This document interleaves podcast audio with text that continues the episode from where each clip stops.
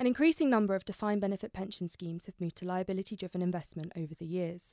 In twenty seventeen, the total notional value of liabilities hedged by L D I strategies continued to rise, increasing to nine hundred sixty-five billion dollars from nine hundred four billion dollars, according to X P S Pensions L D I survey.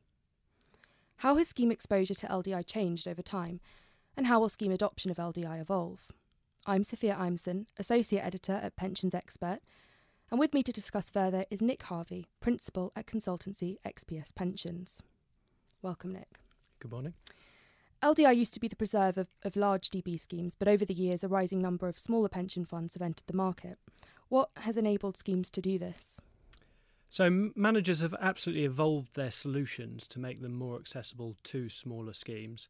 Uh, and that started with the development of pooled funds. Initially, they uh, were the bucketed fund solutions, which uh, provided building blocks for schemes to uh, create a hedge, which may have used five, ten, fifteen different funds. And actually, that's developed further more recently uh, into standard scheme profile funds, which is a pragmatic solution which looks at the average scheme's liabilities and means even the very smallest schemes can put in place a solution using just two or three funds. Uh, and actually, our recent L D I survey suggests that about two-thirds of the pooled L D I investment now is in these standard scheme profile funds. And, and would you say it's easier now for smaller schemes to access segregated L D I mandates as opposed to pooled funds? And if so, what are the advantages of opting for a segregated mandate? So absolutely, we do see smaller schemes using bespoke pooled solutions in particular. An extreme example, uh, we have a thirty-five million pounds scheme with uh, cash collateral of just six point five million pounds uh, in a bespoke pooled mandate. And what was really important to them was uh, having control of the leverage being used and being able to dial up and down the hedging when they felt it was uh, appropriate. And schemes might also value the extra precision that they can get from their hedge, uh, being able to tailor that uh, precisely to their scheme. Uh, but we do still see far more schemes u- using L D I through the relatively lower governance pooled solutions.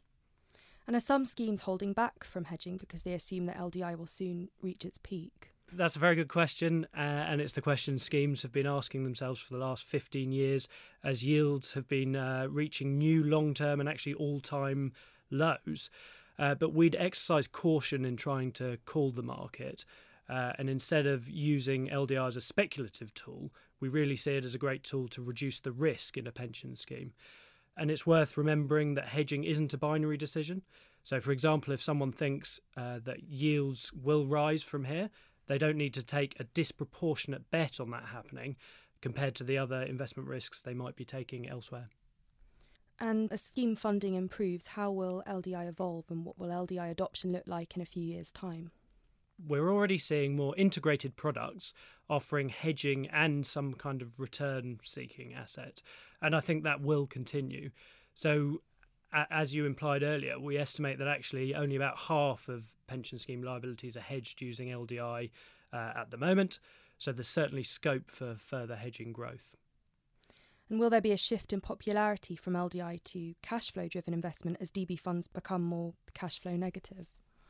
I do think L D I will evolve to help schemes implement cash flow driven investment strategies, but actually L D I will still have an important role and will work with cash flow driven investment strategies, not, I think, as an alternative, particularly while schemes have decades left to run. But as schemes mature further and the cash flow generating assets in the C D I strategies do their job, then actually the leverage in the L D I part of the solution can be reduced. Thanks, Nick. For more on L D I, please visit pensions dash expert dot com.